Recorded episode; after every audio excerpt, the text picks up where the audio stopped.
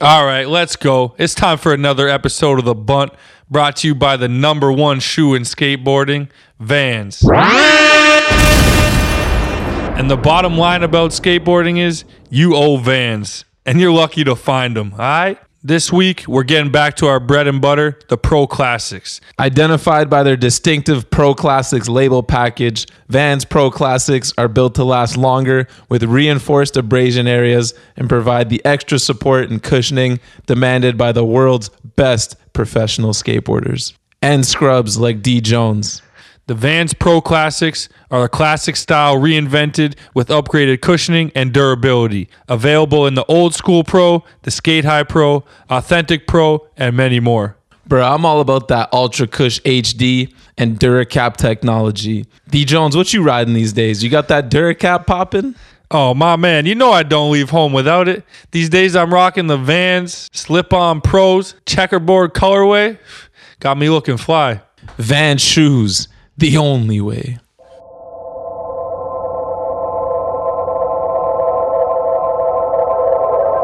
And now, live from Studio E, The Bunt with Safa and Donovan.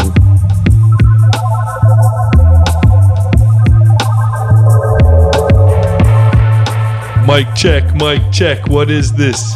After a long weekend, the bunt is back in business. My man, I'm feeling pretty goddamn dusty today. I mean, I'm losing my voice, could be getting sick, but the show must go on. I'm D Jones, he's the ghost, and as always, we got Ants One behind the scenes. It's a cool thing still. My dog, take it over for a quick sec.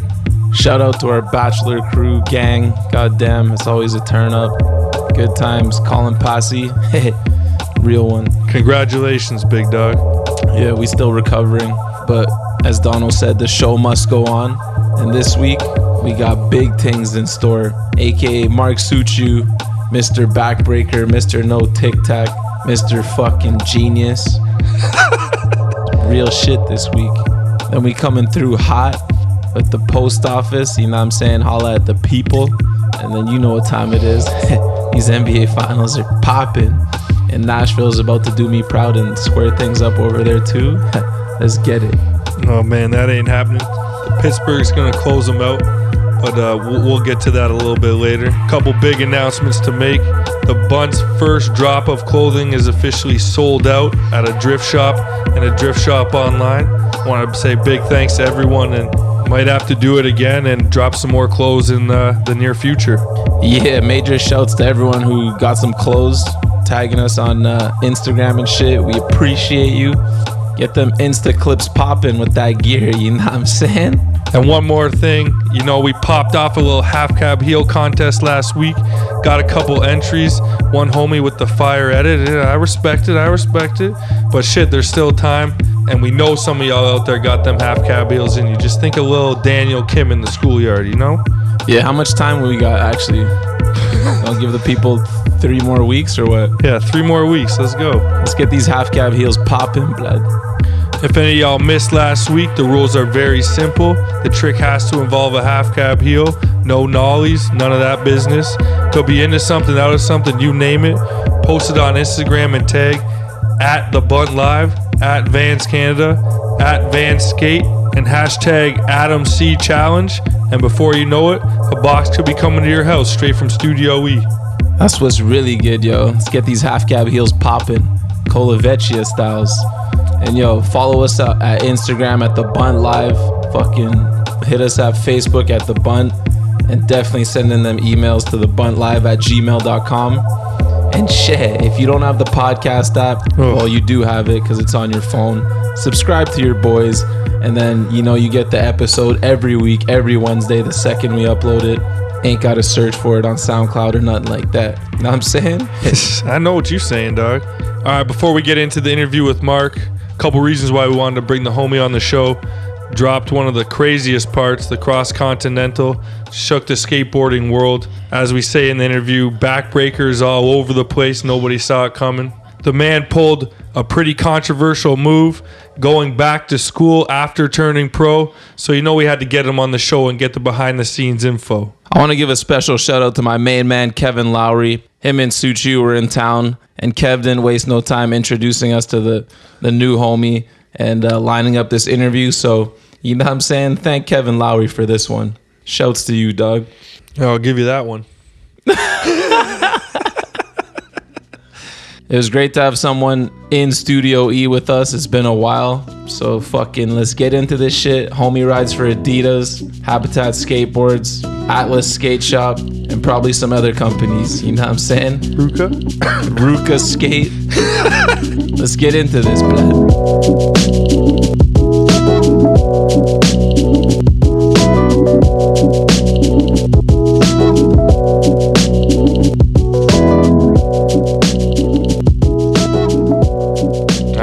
Get it started.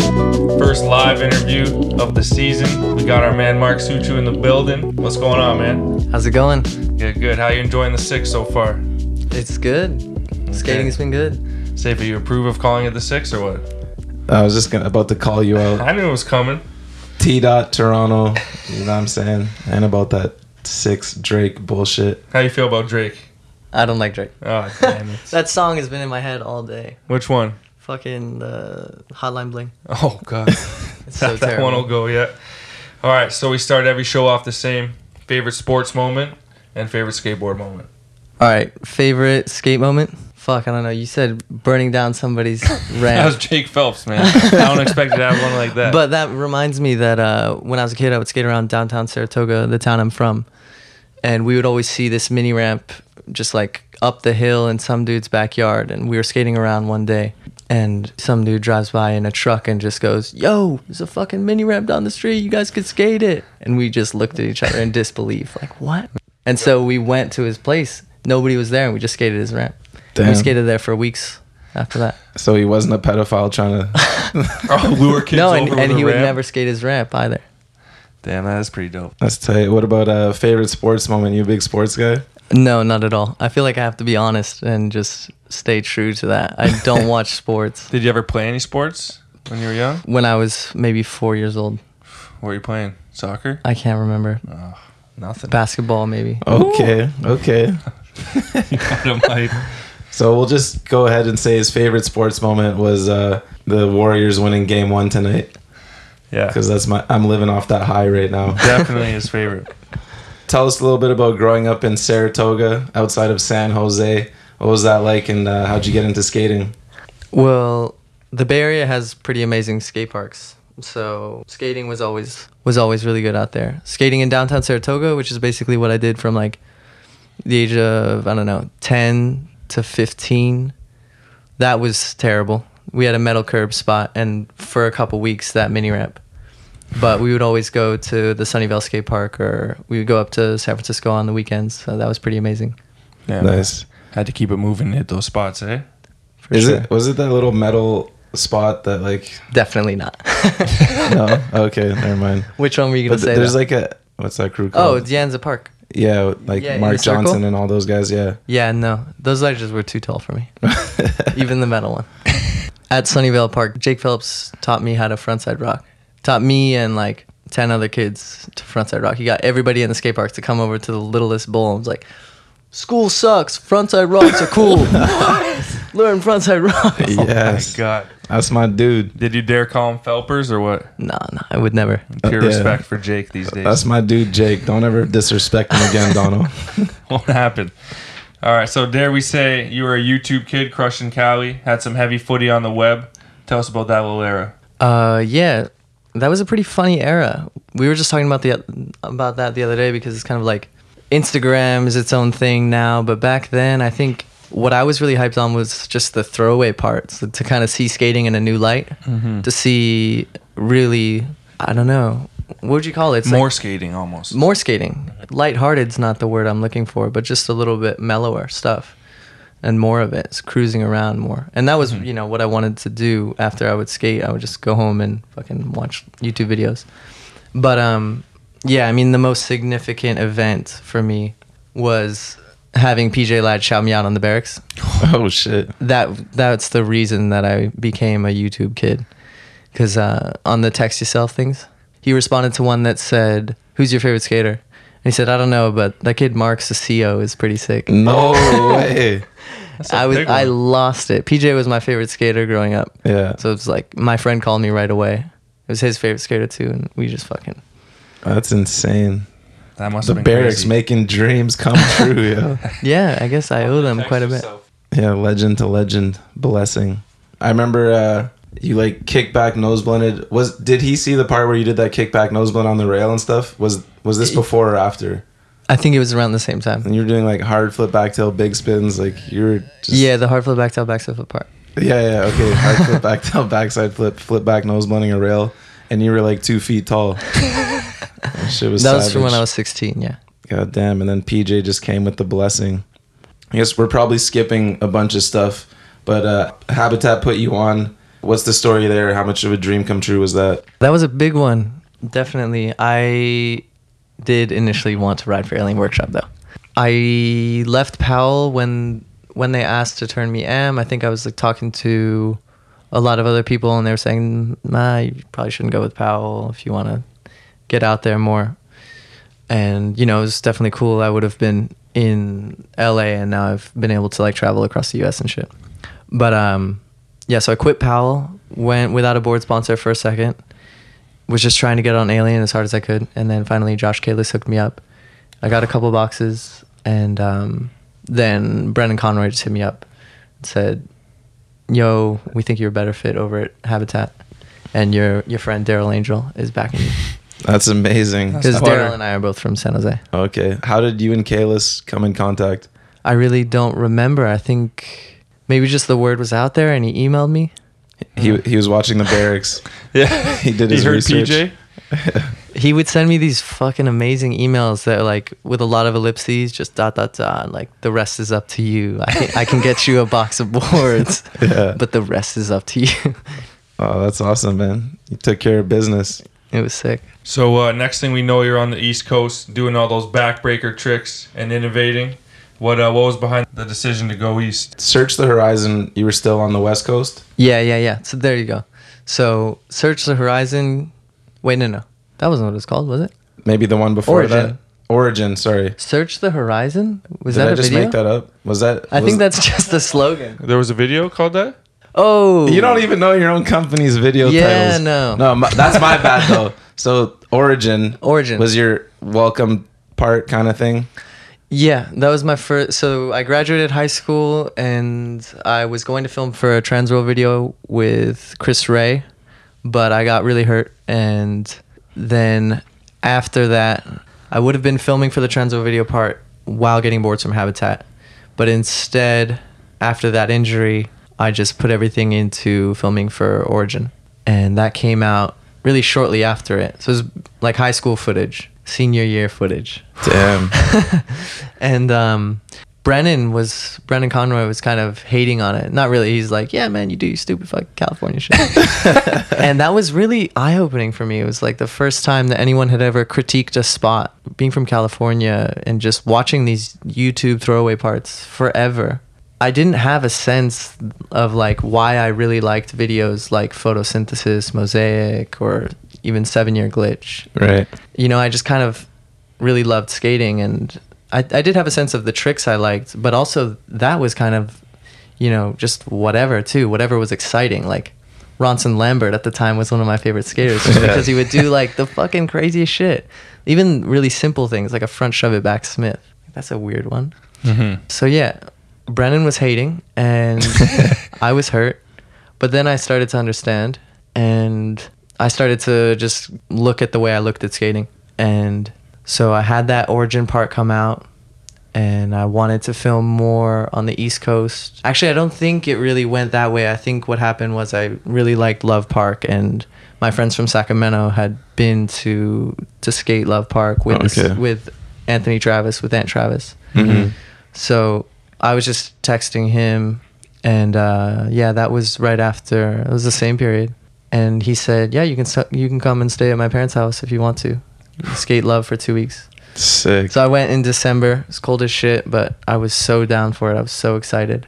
And the skate, the crew out there at that time was so tightly linked, and like Ishod was just still coming up, and everybody was was feeling his energy as well.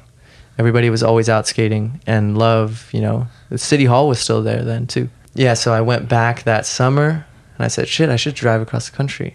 And that's what sparked that whole cross continental thing. I did that drive like six or seven times. Jesus Christ. I've actually done it 10 times, but um, for that video, I did it maybe six times. Savage. Actually, yeah. so basically, the move out east was sparked by Brennan hating on you and hating on your trick Well, or no. your spots. And just I wanting mean- to like skate better looking spots, I guess. Yeah, but that never would have happened if the crew in Philly hadn't been so like welcoming. So welcoming, but also just so appealing. right. Well, you guys were all young. It's like I feel like probably easier to get along and like there's no beef. Everyone just For wants sure. to skate. let's just go skate all day For every day. sure. Yeah, that's awesome. ten times, dog. yeah, It's a lot of miles. Yeah, the only state I haven't been to is Alaska. You planning on it? Uh, no plans, but I would like to go for sure. So we just mentioned it briefly, but uh, cross continental, in in our opinions, changed the game with all the backbreakers. And if you're not sure what that is, it's just like tricks where you revert out the uh, harder way. Back when he figgy five over the regs, that type of stuff. Well, I mean, he, he obviously knows for our Well, listeners. I'm just saying. Oh, you're telling the listeners. Okay. yeah, yeah, yeah. The backbreakers and the flawless trick selection. Uh, how was filming for that and uh, those drives cross country? That was amazing. That was a super good time. So for that video part, I only did one full round trip across the U.S. One week one way, three weeks the way back, and just camped the whole time. Skating with Miguel, filming with Miguel Valle, skating too, for sure. Best skateboarder ever. Switch flip back nose one. Shout out. he and I really saw eye to eye at that time. We were both really stoked on on the kind of mosaic thing. He was drawing up boards for me when I first got on Habitat. Like he was like, "Don't drill him, don't drill him." But we were both just that hyped that he would do something like that. And um, yeah, skating with Joey Guevara at the time too. And so that was when I kind of really, I don't know, just kind of looked around for the first time and said, "Oh shit, I sh- I can like think about this and I can, I don't know, because when I when I was filming for Origin, I was putting so much energy into it and a lot of thought too, but the thought just had no like funnel. It had no no direction, I guess. Right. And so finally when when I kind of had these ideas flowing and then after getting hurt, it was just kind of like a perfect mixture of, you know, of tensions building. And yeah, staying in Philly for like 3 weeks that summer and on the way back and skating a lot in San Jose as well Sick. What was the uh, injury back then? right when I got out of high school. That was pretty formative. Just rolled my ankle super bad. Was out for two months. Didn't break it or anything, but that was the longest I had been out of skating at that point. But you know, just after coming out of high school, and I had a really good high school experience, so it was like a you know big community, and even if I was on the sidelines of it, always skating, always going off campus to skate at lunch and stuff, I did definitely have a community, and then to to just go off, do my own thing, not go to college, have to convince my dad that this was, you know, he didn't believe it, but I tried to convince him that that was the right thing to do. Um, it's never easy. yeah, so then I rolled my ankle and I really just like fucking profound emptiness, like so bummed out, just had nothing to do. Nothing made sense anymore. I was like, holy shit, is this what life is like after skating? yeah, it was terrible. Fuck. Yeah. So you didn't tic tac once in the entire part. First off, respect. That's pretty insane. Thank you. Was uh, no tic tacs a conscious effort on your part? No, that's definitely the first time I've ever heard that. No way, yo. Yeah, I've never. Tim Tim never had heard, one too. There's been a few no tic tac Yeah. parts, but that's r- rare, few Jerry and far Fowler between. had one too. What about like when you tic tac after doing a trick and before taking your first push? You That's- know, in, in a line. Fuck. I get that still counts as a tic tac. You Yeah. didn't tic tac like on rolling up or landing, but like landing's the real challenge. Yeah. Yeah. That's insane. So you had no clue. I thought No, definitely that not. part was like seven minutes long. I'm like, for sure he probably refilmed a couple tricks just to like not Just to keep take. it going. Yeah. No, no. I mean, I would, I would definitely refilm the man's trick if just I, that clean. if I didn't, if I didn't like the way I did the trick, I would, you know, I'm sure there were some tic tacs that I said, ah, let's do it again. Yeah. Because I was, you know, dude, at fucking 18, 19, like I just had so much ambition and so much time. And Miguel, like everybody was behind me and just kind of waiting, waiting to see what we could do. Well, the crazy thing about the no tick part for me was that how many backbreakers you were doing in that part. Like you Yeah. do like a back nose blunt, 270, like the hard way. But that was into a bank. yeah, but still, just like see, tr- and when I did it on the ledge, the flat ledge in Portland, I think I had the tic tac there. Yeah, fair enough. But like you were doing tricks where it's like you're doing backbreaker. I watched that part like a million times. Like I'm sure everyone did, and I was uh, very impressed the first time I realized you didn't take the whole time. Savage. Big ups. Thanks. Respect. Oh, and I just want to shout out my my whack homie Joel Scullard who Oh, who I I think I actually posted it on my Facebook your part and I was like no tick like savage at the time and then my buddy commented like oh he skates loose trucks it's not that impressive I'm like why go bury Joel in front of the because because I remember man? Now being Joel like runs into him. Joel you're an idiot Oh, it doesn't God. matter how loose your trucks are not tic tacking for six minutes straight My trucks aren't that loose. is crazy there you go Joel Oh. there you go Double t- Well, wait, no, sorry. Joel. I meant that against myself, not against Joel. So the whole backbreaking thing, you're setting hella trends in that part. Obviously, a legendary part. Did you have any idea what kind of impact it would have? Have you even noticed the impact it had? Mm, no, definitely not. I, I mean, I don't think I would be able to tell. True. I guess it's weird when it's When it's like yourself. it's it's easier to see it from the outside. Like you know. I mean, I've seen I've seen a couple people who who do those. I mean, I definitely have noticed that people do those tricks more often, but people do a lot more tricks more often now. yeah, Yeah. that's true. But And that- people were doing that before too. Like Rodrigo, what did he do in Barcelona with the switch front crook, front 780 in the long line, oh yeah, yeah, yeah. and then also Javier at Sets, right? What did he do? I Front nose front 270. Yeah. No, obviously backbreakers. Enrique Lorenzo did switch front as front 270. Yeah, backbreakers have been done. since, You know, Carl Watson. For sure, I I couldn't Hubba been Hideout doing and stuff. yeah, but I mean, sorry. you did so many, and some of them were new, and it was like so many in one condensed part that it was like I just remember you go to the skate park after that part came out, and everyone's trying like trying backbreakers. you put some shine on those for sure. But obviously, humble guy, not gonna take credit.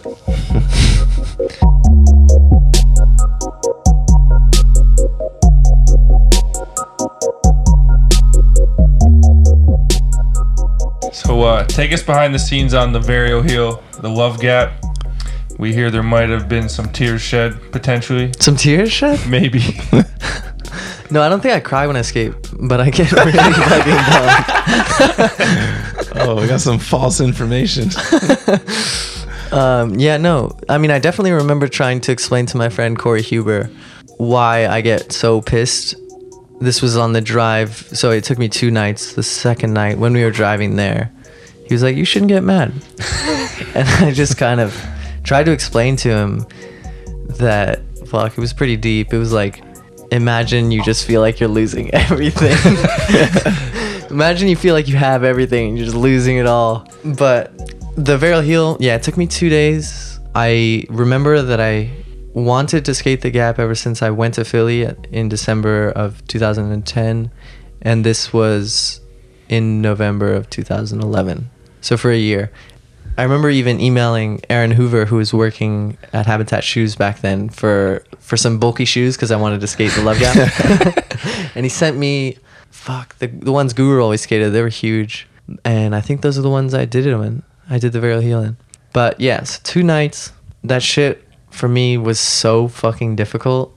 I don't skate things that big. I just really wanted to do it, and it was a completely new experience. I don't know how people skate gaps that big. It felt like felt like my trick had melted.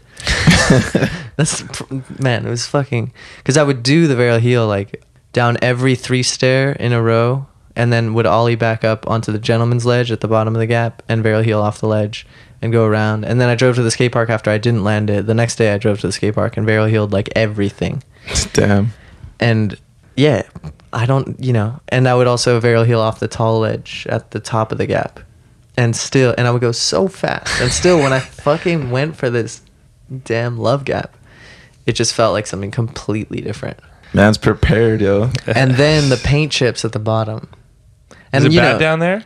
yeah, I, I had a windbreaker and that thing was just sh- torn to shreds because the, as you slide on your back, if you do, Mm-hmm. you tear up the paint chips because it's been repainted every time they Yeah. have to refill the fountain. Right. So um, yeah, it just comes up and they kind of they slice you in the back. Mad respect nice. for uh, coming out of your comfort zone on that one. That is- put the uh, what do you call it? The uh, thing on your part. You put the cherry on top of that that part. Yeah. The thing. Uh, staying on on Love Park. Fast forward a little bit. You had a back nose blunt on a Triton barrier for your Adidas ad, which was beautiful, by the way. But uh, apparently, Kalis was kind of bummed. What's the story? Yeah, uh, Kalis. I think Kalis was not bummed at me, but he was bummed at Adidas for making that an ad for a pro shoe because it's so similar to the Gap to Nose Blunt Mm-hmm. for I think his pro shoe for DC. Yeah. Yeah. As a DC ad. Yeah. Was it for his pro shoe? I know it was a DC Our ad. skate could've nerd been, yeah. powers aren't that powerful. but yeah, so I, th- yeah, what, what I was astonished at was when I saw the the Instagram. I think I just immediately thought he was calling me out, and turns out he was calling out Adidas. what did he say? It was just a little emoji of like, uh, you know, the fucking laughing, crying face, Oh, okay. Wow. Yeah. and it said, "Come on, guys." See, it's burned into my memory. Oh shit. Come on, Kalis. No, no, it's cool. well, it makes sense. It wasn't against you. He helped you come up. And man, I've only met him. I've only met him like maybe twice, but probably just once. And I don't think I've ever skated with him. Looking forward to a session. Okay, so that one hit you out of left field at the time. Yeah, but I mean, I, I don't really think it should have. That was after, I think that was after my appendix surgery. And I was filming for that little pro shoe video. And I was just really like at a loss for tricks. And a back nose blunt on a barrier is going to make a really good photo, but it's not that Mhm. difficult because that thing's not that tall the way we were skating it. Right. So, like you said it a little bit, we uh, heard you couldn't skate for a long time because of an appendix issue. What's the story there? Yeah, so in November of 2014, this is in yeah, I was in Philly at the time and I was dealing with finals at school at Temple University. And I finished one. This was the paper before a final. I finished one and like tried to celebrate Friday night. Professor had it due at midnight on a Friday night. And uh, I just had a beer and a slice of pizza. Went to bed at like 2 a.m. Thought I would sleep until, I don't know, 3 the next day because of how little I'd been sleeping. Yeah. But I woke up at 5 a.m. in, in just crazy pain. My friend Dom Travis, I texted him at like 7 after laying there for two hours, like, holy shit, I'm dying. He's like, dude, you need to go to the hospital. I'm at your door. It was, it was pretty awesome, but I was, I think I threw up and I was like, nah, it's cool. I'm fine. Thank you so much for coming by. But I stayed there all day and fucking Fuck. at 10 p.m. because I thought it was just uh, Crazy know, stomach ache or something? yeah, and but at 10 p.m. I I left again, this time in an Uber, and um, they put me under pretty quick and operated on me the next morning. Jeez. And yeah, they said like just before I was going under, like if it's if it's not fucked up, you'll be okay in three days. But if it is, if it's actually burst your appendix, then you'll be in for a week. So it was burst, and I was in for a week. My mom flew out to help me get better, but then at the end of that week, when I went home for Thanksgiving, the second I got home, I needed to go back to the hospital. I just I was sitting down at the table and like something happened, and I was I just felt this insane pain. I was like, fuck, I need to go back. Fuck. And you know, a week in a hospital at first, I couldn't really walk, but uh, I thought I was getting better, and then I went back. They said, oh, you know, they didn't give you the right antibiotics. They should have given you this one and this one. Instead, they only gave you one of those two. So that was that, which was called peritonitis. That infection led to an abscess that needed to be drained. So I was back in there for just four days and came out with like some apparatus draining my fucking this abscess. Yes, it was just like draining terrible shit. like I think at Thanksgiving dinner or the second one because my family like postponed Thanksgiving Really? for this. Yeah, it was cool. Um, at the second Thanksgiving dinner, I just had a little pouch of blood and pus at my side. Oh my god. And then after that, when we went back to give them the apparatus back, I think I left the hospital for like three hours, and I was just like, I tried to eat, and I was, I can't do this. I think I was about to throw up, and we went back and just asked them like, "Hey, should he be feeling like this?" And they did a quick scan again, and they realized that my bowels had shut down.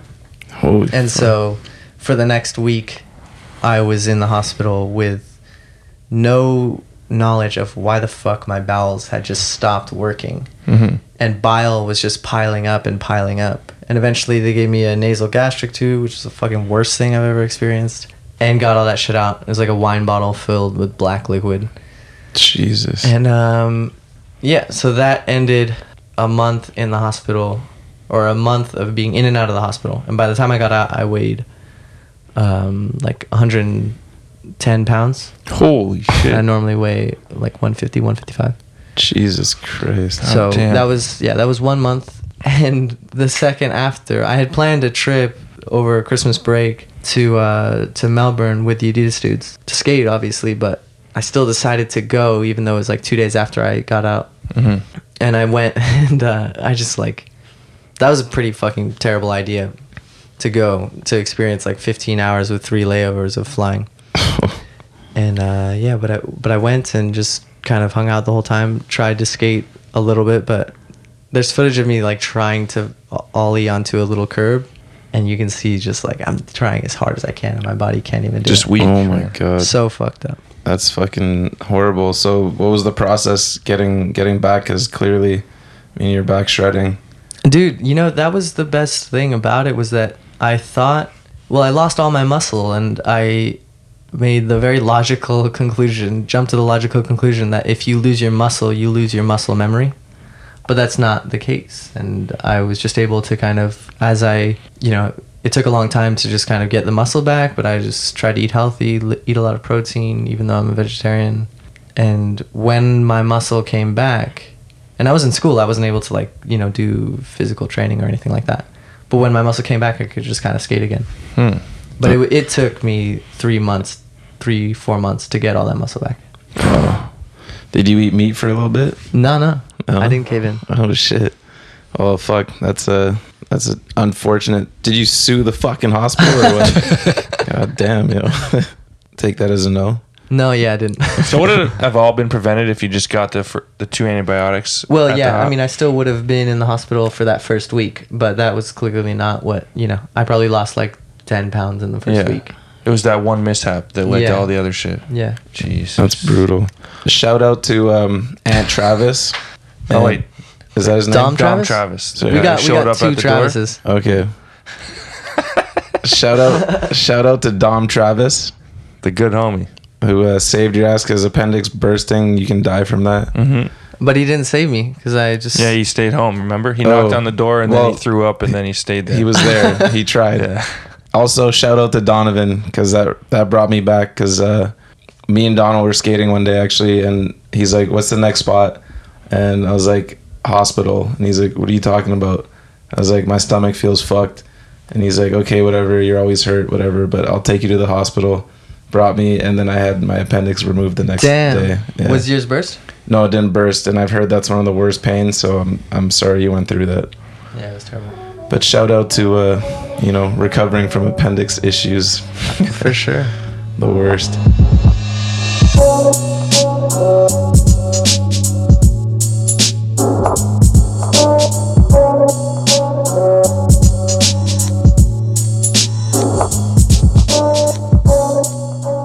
We got a very important PSA for the people. Brixton's summer 2017 collection is now available across Canada. You know us guys over here at the Bunt are fitted head to toe in Brixton. Bro, you know I'm out here in the Clive Wash short sleeve knit shirt with my reserve chino pants. Top it all off with the heist beanie, and I'm fly. Donald, what you rocking? Man, for these hot summer days, you know I like to keep it chill in the Havana trunk, the basic short sleeve pocket tee, and my van hat. Gotta protect myself from the sun at all times, you know that. Man, we out here looking so fine in our new Brixton Summer 2017 collection. So go and get yours in finer retailers across Canada and online at brixton.com.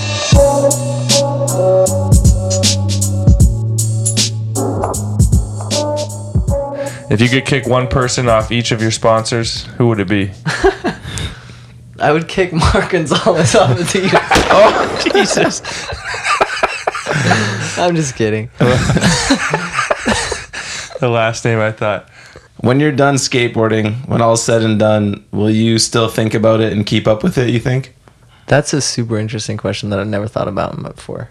Definitely, I'll still be thinking about it, but like, not about skateboarding, but about the way I skate and like the way the way I look at cities, and of course, like my knowledge of say a city I've been to that I've only been there for skating. The first places I went to, of course, were not the museums, but were the skate spots. So I c- yeah, I can't see how I would not think about that anymore. But then, of course, the other side of that question is more difficult to answer because I don't I don't really think I would keep up with skating in terms of like watching it. But then if I have kids, definitely show them video parts. I feel like you'll always be a skater and think about it, but you you might lose touch with the newest parts and videos and magazines. For sure. Yeah. we'll probably always watch the parts that we grew up loving, Mm-hmm. but maybe not keep up with the latest kid coming up. Yeah. Because even like we all have friends that don't skate anymore, and they still like look at skating and think about skating, but they don't know all the newest stuff. You know. Yeah. Yeah. What I also really wanted to say was like when I'm having conversations with friends who don't skate, whatever the conversation might be about, I'm always looking past their shoulder, over their shoulder at like a part of the wall that has a little, you know, a picture frame and I'm picturing that that's flat and I'm like doing a backsmith on it. and it happens so frequently and even over the long periods of time when I haven't skated and when I've been so immersed in other things like going to school it's still so much a part of my brain because uh, yeah i guess as a skater you're really uniquely attuned to textures Mm-hmm. Oh, definitely. It's like I'm sitting here right now and I'm picturing a frontside Smith grind on this ledge. and Beveled it- ledge. Yeah, workout. Looks like a shit ledge to Smith, buddy. front blunt. so skating versus being a student. How did you find a balance, and what took priority when push came to shove?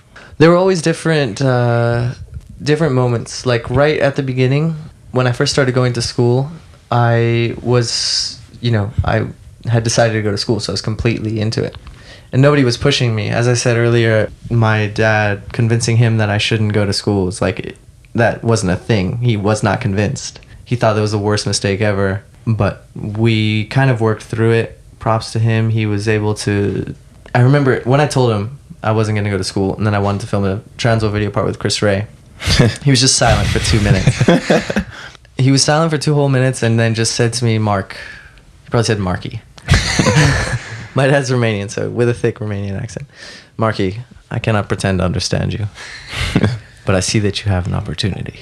And from then on, he like just tried to work with me with deep, deep sadness in his heart.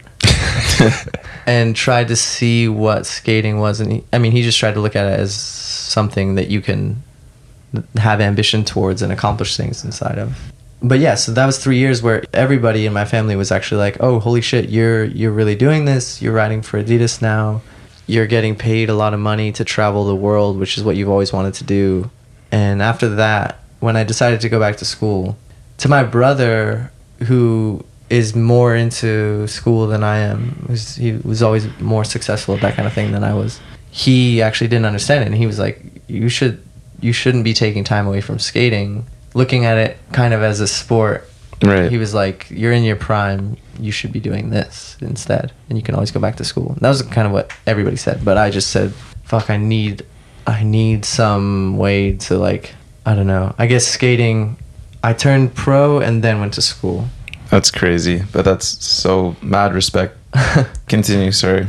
yeah, turned pro in June and then went to school in August. I'm kind of trying to tap back into that because I think that's super important to understand like my relationship to school all throughout it. It's like what made me go back to school. I remember applying, and you know, I applied to Temple University. So part of me was the reason I applied to Temple was because I wanted to live in Philly and skate love. And I was saying like, okay, I can go to Temple for two years, and then if I'm not into school, I can just keep living there. Or if I really am, then I'll transfer after those two years that's eventually what I ended up doing and transferred to the new school, Eugene Lang, in New York.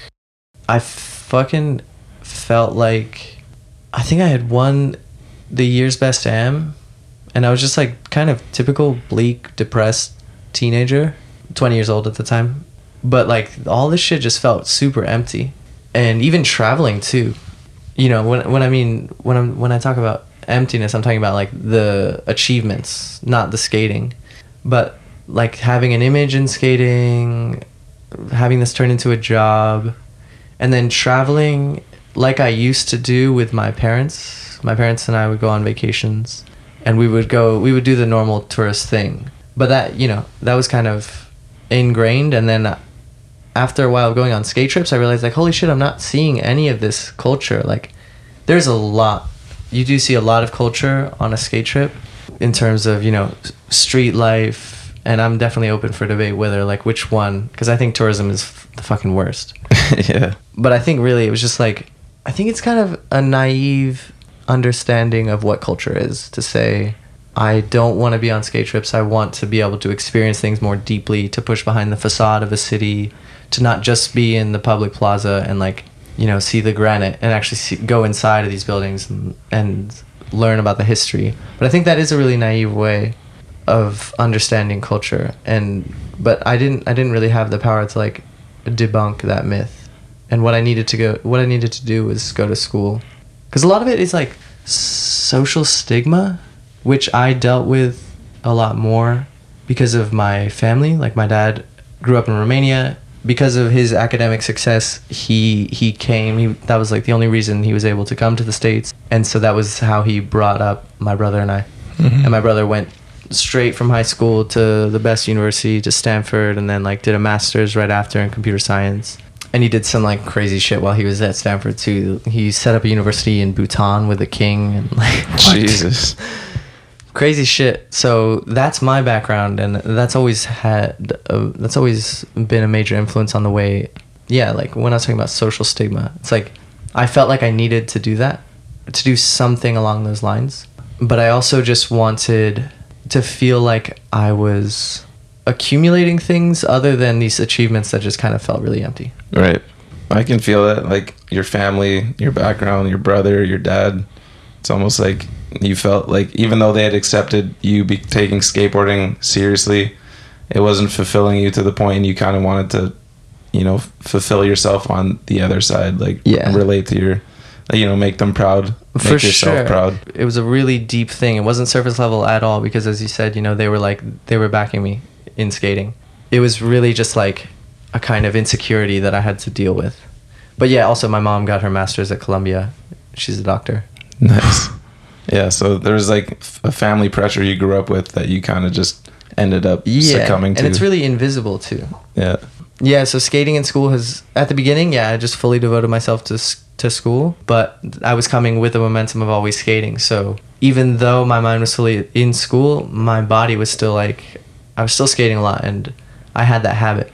And so I would always on rainy days go to uh, X Park when it was still there in Philly with with Dom Travis and Ishod. But then gradually, like I kind of, I think I stopped skating as much because I didn't have the crew and now like this past semester this past year in in New York at the new school I haven't really been skating much at all because well I mean I had this was my senior year. I had to deal with my thesis like putting in massive amounts of time to that. But really like I don't have a crew out there. I just skate LES Park see the locals say what's up and I live right by it which is sick. But uh it's of course not like the most motivating thing. It's only when you really need it which is like for me it's like once a week once every two weeks maybe Mhm. that i'll be Yeah. like fuck i need a session Yeah. that said in the last two years of school i kind of did understand that what i was dealing with was this insecurity that the insecurity that i needed to go to school and i needed to have a certain like i don't know kind of binary understanding of culture you know because it's really a complex thing and that was kind of what i was beginning to see that my life was just as worthy of being called like or you know attracting intellectual attention. So yeah that was kind of when i began to debunk that myth and wanting to skate a lot more and realizing that that i had tricked myself out of skating kind of. And of course actually going to school i never like had mixed feelings about it. I still up until the end really loved it and feel now like you know on those boring moments of a skate trip when you just like don't have much to do a lot of downtime rainy, rainy days. I know i can kind of like tap back into that bring whatever book i brought on the trip out and read and kind of tap back into this kind of underground network of knowledge that i have of like whatever i'm doing you know the literary scene or something like that. But yeah so now that's kind of been what i'm interested in in working on is like kind of how do i how do i undo what i've done to like trick myself out of wanting to go and have a really fun session you know Mm-hmm. and it's been working too i think it's just like you kind of some way you have to like turn off your mind a little bit and get and think more in like an active sense. Just like keep pushing, be a shark at the skate park and always fucking, you know, just keep constantly moving, pushing around. So when you made that decision, you just turned pro. I imagine your sponsors had all these plans for you, ideas for you. How did your sponsors react to your decision to go to school and really like take it seriously? Well, it was written into the Adidas contract that I couldn't. On the normal contract, it says you have to go to six demos a year or something like that. Six demos or events a year. And mine had a little like footnote saying he couldn't go. The the athlete cannot go because of because school is his primary focus. But um, yeah, that was pretty sick. That's so sick. That's So- respect. Yeah, mad respect to Adidas for that. Jascha Muller has always hooked me up in that sense. But then Brennan, Brennan wrote. Brennan's like, "Fuck it, man. Do you?" He wrote a little. Not. It wasn't for Transworld, but you know the Transworld checkouts. Mhm. Where it has a little blurb. He wrote a little blurb like that for me, and I can't remember which magazine, but it said something super quick and pretty bleak, like the star that shines the brightest burns out the fastest, or whatever that platitude is. Yeah.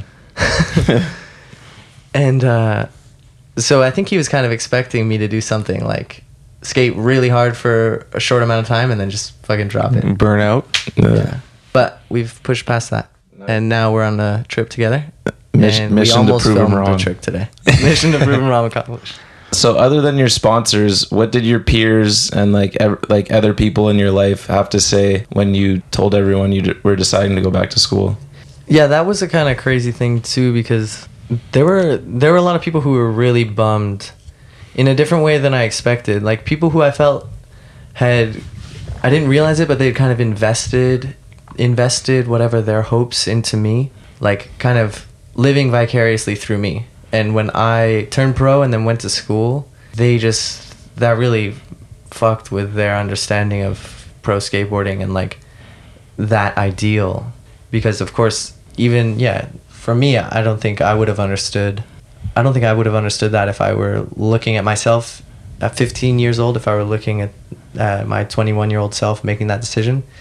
And i would probably be hurt too. But it was pretty crazy to see that people were actually hurt like why the fuck would you do this? Why would you want to be a pro skater and then just go to school?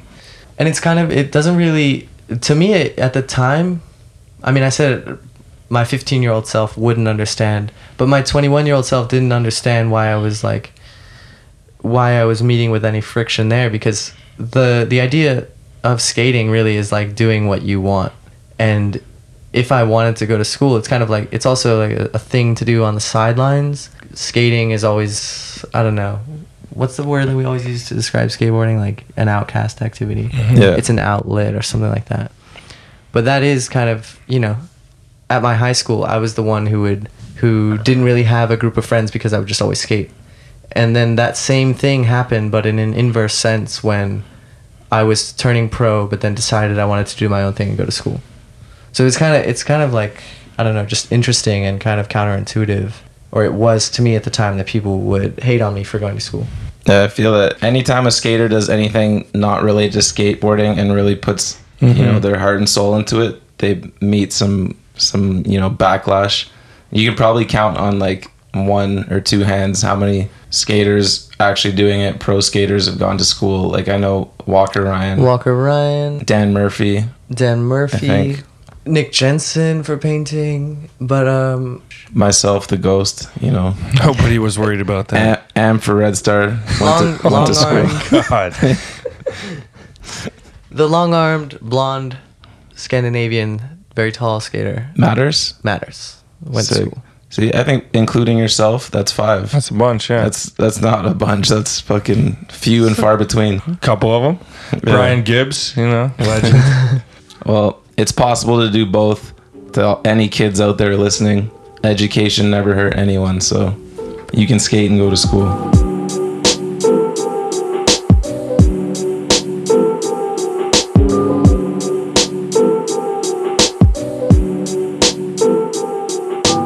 What felt better, getting a cover and a trick named after you, or losing your virginity? Tell us about all three feelings. I was drunk when I lost my virginity, so that wasn't that sick. it's more like it was more like okay, well that's done with. and I didn't really know the trick either, so. Classic.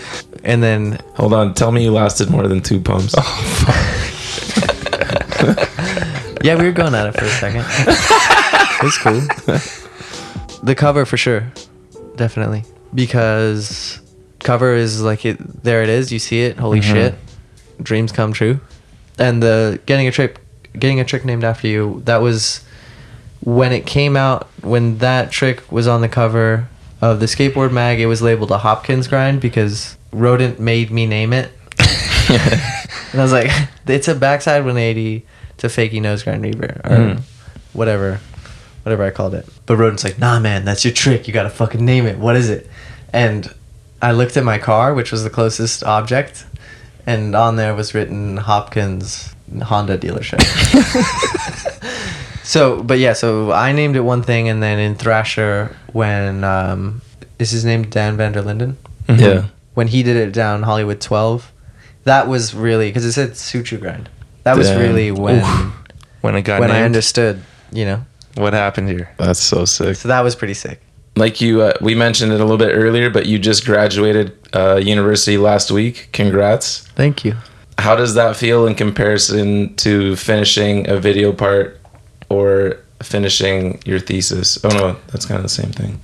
Just Well- in well, no, yeah, comparison yeah. to finishing a video part. Damn, it's so similar. Finishing a thesis is the same thing as finishing a video part because of the amount of time you put into it. Like, and also what I'm thinking of, the similarity that I'm thinking of most is putting out my Adidas part, which I wasn't that stoked on, and and putting out my thesis, which I wasn't that stoked on.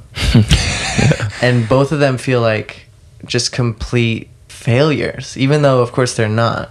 Like all of my professors were trying to tell me like you're crazy, this is really good. Sure there are parts that seem unfinished, but I was like, are you fucking kidding me? Like you didn't see what I what I had 3 minutes before I sent it to you, but I had written like this shit should go here. Fuck this paragraph. and then for the Adidas part, it's a lot of new footage. So people who see it are gonna be just stoked and like, whoa, Mhm. cool. Holy shit, that's a hard trick. You know, I guess of course it, that Adidas part took me like two years, two and a half years. So that's four times as mu- as long as the thesis.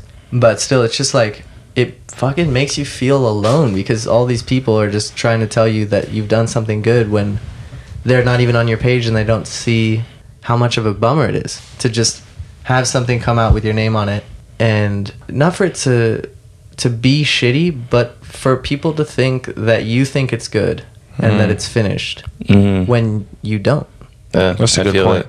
I think a lot of skaters have felt that Yeah. about their parts. Yeah. But Cross Continental, and I knew it while filming it, while editing it. That was the one time that I had, I had all the time in the world. You know, no pressure, and I could do whatever I wanted. And my desires, my ideal was really clear. My desires were were very focused, and my ideal was really clear. So I put that out knowing like every part of it was what I wanted because I was just working with Miguel Valle on it every part of it was what I wanted. And when it came out, I knew that I would never have the freedom and the ability to do something that good again. Mm-hmm. And you know, I I knew that I would I would do a ton more shit, like the Search the Horizon video, but stuff like that. Like I wouldn't have wanted it to be three songs to be so stretched out. Felt like there were a lot of tricks that I could have done much better, but they were in places like Sevilla in Spain, and I'm just not going to go back there. Right. Mhm. I hope that means that the, the next time we get apart from you, hopefully you have enough time and, and uh, freedom to drop another classic on us. You heard? The next question is, uh, and the last question is, what's next for Mark? Habitat video and an Adidas solo part. Oh, yeah. Uh, shouts to you proving Brennan wrong. you, the star is going to keep shining bright. You heard, Brennan?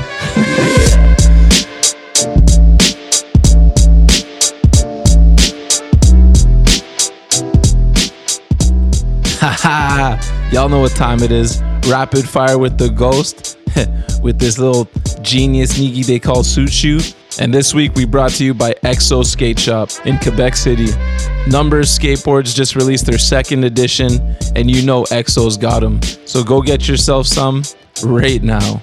The boards are available in store and online at exoshop.com. And look out for Exo's skate video coming soon. All right, yo, you ready? Yep. Favorite skater, Dennis Busenitz. favorite video, Mosaic. favorite video part, Jake Johnson Mind Field. favorite style, Pappalardo. most talented skateboarder on planet Earth, Thiago Lemos. favorite trick. Backside disaster. What the? F- Hardest trick for you, Switch front heel. most illegal trick, Willy grind. favorite clip you've ever gotten, Varial heel love. gnarliest trick you've ever witnessed. Watching Brandon Wynn skate. Recently, he did something in Japan. It's fucking insane. He didn't even land it, but definitely gnarliest thing I've ever seen. Who? Brandon Wynn, the guy who writes for Alien Workshop, my buddy. Okay, okay. Who?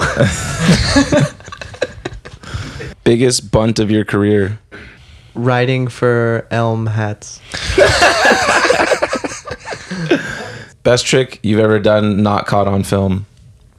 Uh, kickflip crook, nollie flip on a skate park box. But when I first started skating, that was I read a Big Brother interview, and I think Chris Nieratko asked Bob Burnquist why he didn't just skate street instead and learn kickflip crook kickflips. So I searched every magazine for that trick, not nollie flip, um, and couldn't find it. And then just said to myself, one day I'll fucking do it. and I did it at a skate park. It bounced, but nobody filmed it. God damn. What's the one trick that got away? A line in Oklahoma City at that courthouse with the red brick ground that uh, there's a big rail that lands low that Rick McCrank did the backflip on and yeah right.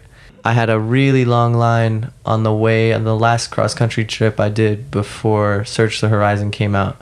I had just a really long line with like a switchback noseball on a ledge a manny trick a fakie heel on flat and then somehow got around to regular and back nose to the rail belt. Landed on it slipped out got too dark Damn. Jeez. we had to drive west. That would have been a classic Suciu banger line. Uh, which reminds me of your uh, thing at uh, across the street from Love, the switchback line. Woo! Shouts to you, switchback tail. Who's your guilty pleasure skater? These days, I'm I'm trying to to debunk that myth that there sh- that there are guilty pleasures in skateboarding. I'm trying to just kind of appreciate everybody skating, and it's working very well. But who is that kid who lives like in I don't know upstate New York? A lot of YouTube videos came out of him in like 2008 era. He's a small white kid, really frail, skating at his skating his back porch, oh, doing Oh, like it's Jeff frontside- Wan's song, man. Yeah, Jeff One song. I knew Wait, it was coming. Are you sure? Yeah, or his name's like Desch- Deschanel or something like But that. he's frail white kid, right? Yeah, yeah. yeah. And he does, frontside like, big flips. the and mob things. kickflips and stuff like yeah, that. Yeah. There we go. He's probably listening, so he's gonna be pretty hyped. Yeah, his shit was dope. Shouts to you. He's flying off his. He had like a seven stair in his backyard. right? Yeah, What's the last new trick you learned? I learned one yesterday. I think switchback lip front shove. I think I had never done that before. Okay. Favorite local brand? Uh, Atlas Skate Shop for sure. Favorite local skater? Eric Derringer. Favorite teammate ever? Not Kevin. I think I gotta take it back to Powell flow days because that shit was really sick. We were skating together all the time. Big group of kids. Um, the one I skated with most though was Addy Friday. Sick. Worst company? The fake truck companies that think they're doing something new but really just look insane. or the wheel companies for that matter, who put out wheels with a little fucking gap in between the two sides, you know, just straight down the middle. So you're riding on eight wheels. Fuck those things. Worst trend? I think there are a lot of people doing impossibles or doing 360 shove-its and calling them impossibles, and kind of they all look the same. It's pretty terrible. Yeah, a lot of battle at the barracks fraudulence going on. Um, worst style? Possibly Guy camping. Possibly. Fucking Uh, okay, last person you want on the sesh. Brennan Conroy. Shots. Finished with a bang. All right, y'all. That's gonna wrap up our interview with Mark. My man, thank you so much for sitting down with us and and doing this. But thank you guys. It's been a pleasure.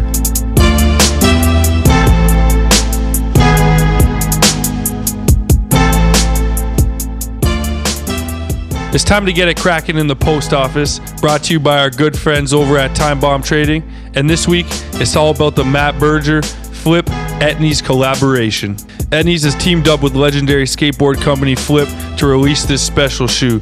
With both companies rooted in skateboarding, this couldn't be more of a perfect collaboration, and we couldn't be more proud of our fellow Canadian Matt Berger, the Rail Reaper himself. So make sure you get a piece of this collection before it's all gone. You've got mail. All right, we got an email from Gnarly Baba. What's good, the bunt? Longtime listener, first time emailer. Been a fan of the show since day one. It's the only show on auto download in my iTunes. in my iTunes, just to make sure the newest episode is on deck for my daily commute. First off, when is our boy Sluggo coming on the show? Yo, Wade D in the streets already took care of that last year, Dime Glory Challenge. So uh, tune back into that one. Secondly, a big fan of the rundown. I hear people are hating, but keep them coming. It gives us Europeans a chance to follow what's going down while we're sleeping. And third and last, what the fuck is up with football getting no love in the rundown? And by football, you mean soccer. Well, neither of us watch soccer, so I'd rather not talk about it than talk out my ass. You know Yeah, what I'm could- saying? Well, we could tell you the scores if you'd like, but that's about it, man. Sorry, man. We can't help you, bro. It says cheers from the Gnarly Baba Foundation in Oslo, Norway. Shout out to Norway, dog. Damn, Thanks for email, my dude. Shouts from across the pond. All right, next up, we got an email from Michael Nichols. What up, Bunters? Michael Nichols writing in from Charlotte, NC. First off, love the pod. Y'all got mad fans down here. Shout out to Charlotte, yo. This question's for the ghost. I recently broke my tibia and have what's called a Maisonneuve fracture. Not sure if you've heard of that, but basically fucked up some tendons in my ankle and shin, and I'll be getting surgery this week. Doctors say I'll be out for around 16 weeks. I know you've had multiple injuries, just wondering if you've had anything similar happen and looking for some TV show recommendations, music to check out, anything I can do to stay sane for the next few months. I won't be walking for at least eight weeks, so can't do much exercise, unfortunately. Much love, keep cranking out the good pod, and skate for me since I'm benched. God damn, Michael, I feel your pain more than you can imagine. Just uh, a week and a half ago, actually, I just found out I have to have surgery on my ankle, so I definitely feel you. I've never heard of that fracture, but it sounds like a bitch, and you're not you're gonna be off off your board for a while. I've been there many times. Uh, I definitely got you on show recommendations. I'll give you my top five. Actually, it's not top five. I didn't have enough time to think it through, but here's five great ones. Sopranos, my number one all time. I know you got time, so you got time for that show. It's really long, but it's the best. Oz, the original HBO jail thing, next level. True Detective season one, Game of Thrones, Fargo, Ray Donovan, Better Call Saul, Breaking Bad. So he's going off the top now. These are all, you know, what I'm saying the the good good. Um, Sopranos is the best place to start, man. yeah, even And Power. you got time, hit the wire as well. Yeah, The Wire. Power ain't the greatest, but it's entertaining. I don't know if, if you've seen all of those, email me back. I got you. This guy's a Rolodex. I definitely recommend getting any kind of exercise in you can, even if it's push ups and sit ups, because if you ain't sweating, you know what I'm saying, that depression can creep in. You got to stay active one way or another. Uh, once you can walk again, like start swimming, whatever you can do. This email was six days ago, so you might have just had your surgery. I hope it went well. Heal up soon. And uh, shit, dog, I'll be joining you on the bench. Well, I'm already on the bench. I'm limping around now, but I'm meeting my surgeon next week. For fuck's sakes, Michael, we in this together. You guys could be pen pals. Get well soon. Yeah, stay strong, Mike. Be back in a minute. All right, next up, we got an email from James McCurdy. Yo, Bunt, I was the kid who said Felipe Gustavo was the new PJ Ladd. Skirt. All right, we're going to cut this email right here. No, I'm just playing, homie. I got one more question. What is your favorite Tom Penny and Josh Kalis part? And my second question was if you were going to start a company, who would you pick to start it with? Brian Wenning, PJ Ladd, Tom Penny, or Josh Kalis when they're all in their prime? P.S. Love the way D footy on the gram. All right, first, favorite Tom Penny part. I know it's a compilation and it was mostly all scene footage, but Menikmati, that instrumental was classic. We actually used to it used to be the intro track to the Bunt season one before we switched to iTunes. And Josh Kalis, I really liked his part in Mind Field, and I love the song, even though I know that song caught a lot of flack. It it worked for me, and he he did some beast tray flips and really good part.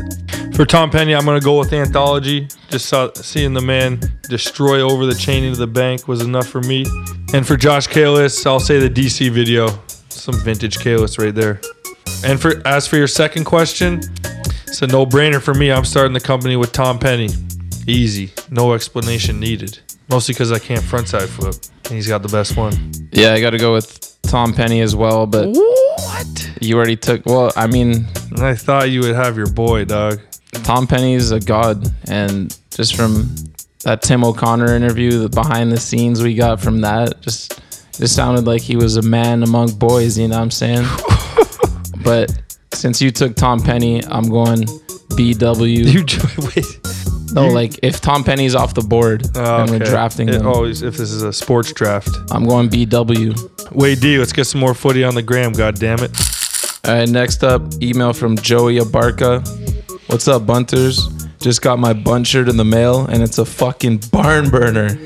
yeah. Shout out to Denver. Shout out to Joey. Over the years, I've become the tour guide whenever teams come through Denver. I've met some really sick people and some really whack people. Shout out to Bram and Nate at DLX and Scuba at Nike SB. Hopefully, that shout out will get safe a box. Come on, dog. I'm already on Nike, fam Okay, okay. two summers ago, I showed around the zero team, and man, Jamie Thomas is giving Clint Walker some competition for Captain Kook. Damn, B. Shots fired. Um, He he ain't showing the zero team around anymore. have you guys ever met any skaters you've looked up to that ended up being the worst? I think we already answered that. I believe we have had a similar question on the show before, yes. And we are in agreement that Chris Markovich is the answer for both of us. There was a, I forget what team he was on back then. Might have been 88 footwear. Who knows, you know? Cody might still be wearing them to this day. you just never know. But um, they did a little demo at a, a local park, Perception Park. And I forget what the trick was. They were like jumping off this big quarter pipe. And uh, I think he was trying to kickflip off it, which is a scary scene in itself because we've seen Chris Markovich's kickflips before. Jeez. I think one of our friends landed it before him, a man by the name of Aiden Johnston, with a kickflip given to him from God. He can flip into just about anything. And unfortunately, it made Chris Markovich cry. He threw a little temper tantrum and went and sat by himself on the, on a bench over in the park. So, hey, that's my answer, and I'm sticking with it. But before you answer that, too late. I need you guys to issue a ticket to my man Davis because he started a line with a fakey pop shove it to switch front 50 50, and that shit is hella illegal. Can't let him get away with that. Agreed. That's atrocious. I agree as well. But then he went and nollied that huge gap. So, Wait, who's Davis? Davis Torgerson, isn't that who he's talking about? Oh, he's talking about one of his own homies? Yeah, what the hell are you talking about? Moving on. Yeah, that shit's hella illegal. Davis, how about next time you just lean back a little and do it to switch 5 or lean forward and do it to switch nose grind? Come on, Hebs. I thought he was taking a real shot at Davis Torgerson or some some clip I hadn't seen. No, Davis has good trick selection. All right, last email for the day. We got Danny Flanagan. Been listening since day one out here in Colorado. Love the show. Have either of you ever gone to a spot expecting to bunt and after a few tries realized you could actually do the trick? And one more thing can we get David Reyes on the show and have him explain why he isn't pro or am? I really do not understand. Damn, he still ain't pro. And what? That's weird. Pretty sure he's am. Well, isn't anyone am? I don't know. Remember, Sasha was telling us that like something was coming, but I guess it hasn't been announced, or maybe it fell through. Knowing his luck, it probably fell through. Yeah, maybe we'll hit him up. No, only a bunter would go to a spot and think they're not gonna land it. So I've never had that mentality. When I claim something, it's because I think I can do it, and I'm pretty sure I'm speaking for Donovan as well. Uh, but we we do know a couple bunters, but that ain't how we roll. You know what I'm saying? So to answer that question, nope. Uh, that's gonna be a hard no for me as well. I mean, there's definitely times when, just like in skating, if you go skating and you say you're going to do one thing and you end up learning something that's a little bit better, but nothing like that, man. Not for me, anyways. If that's your mentality, damn, B, Damn, Danny. you got to fall back and uh, relearn the basics. Nah, thanks for the email, G. All right, that's going to wrap up the post office for this week. This has been another banger, that's for sure.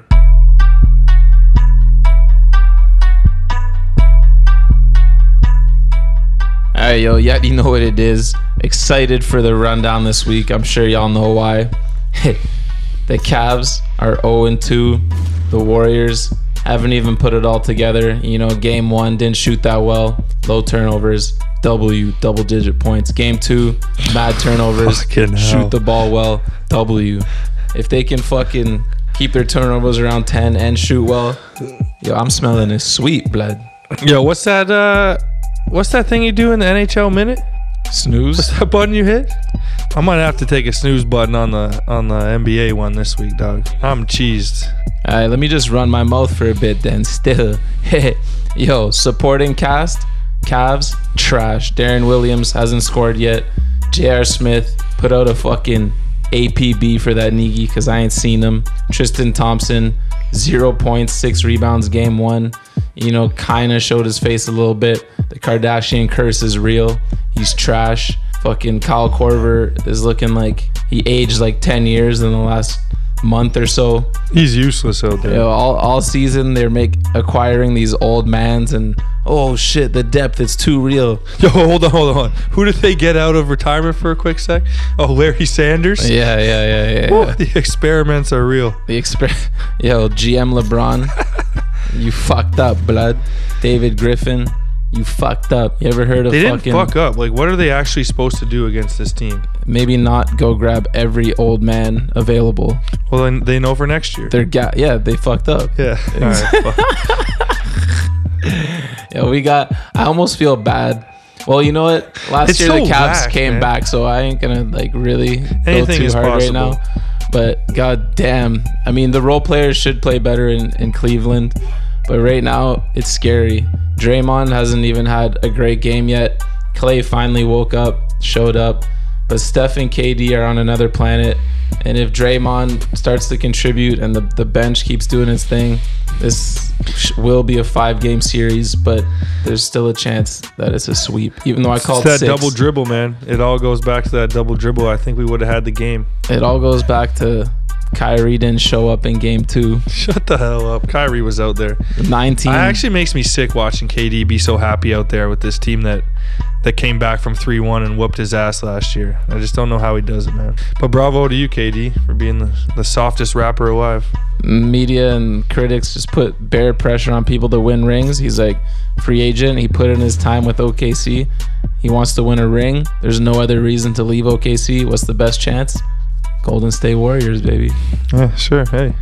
Now Clay's going to have to leave, so Hell no. is what it is. They're about to win th- three rings in the next four years.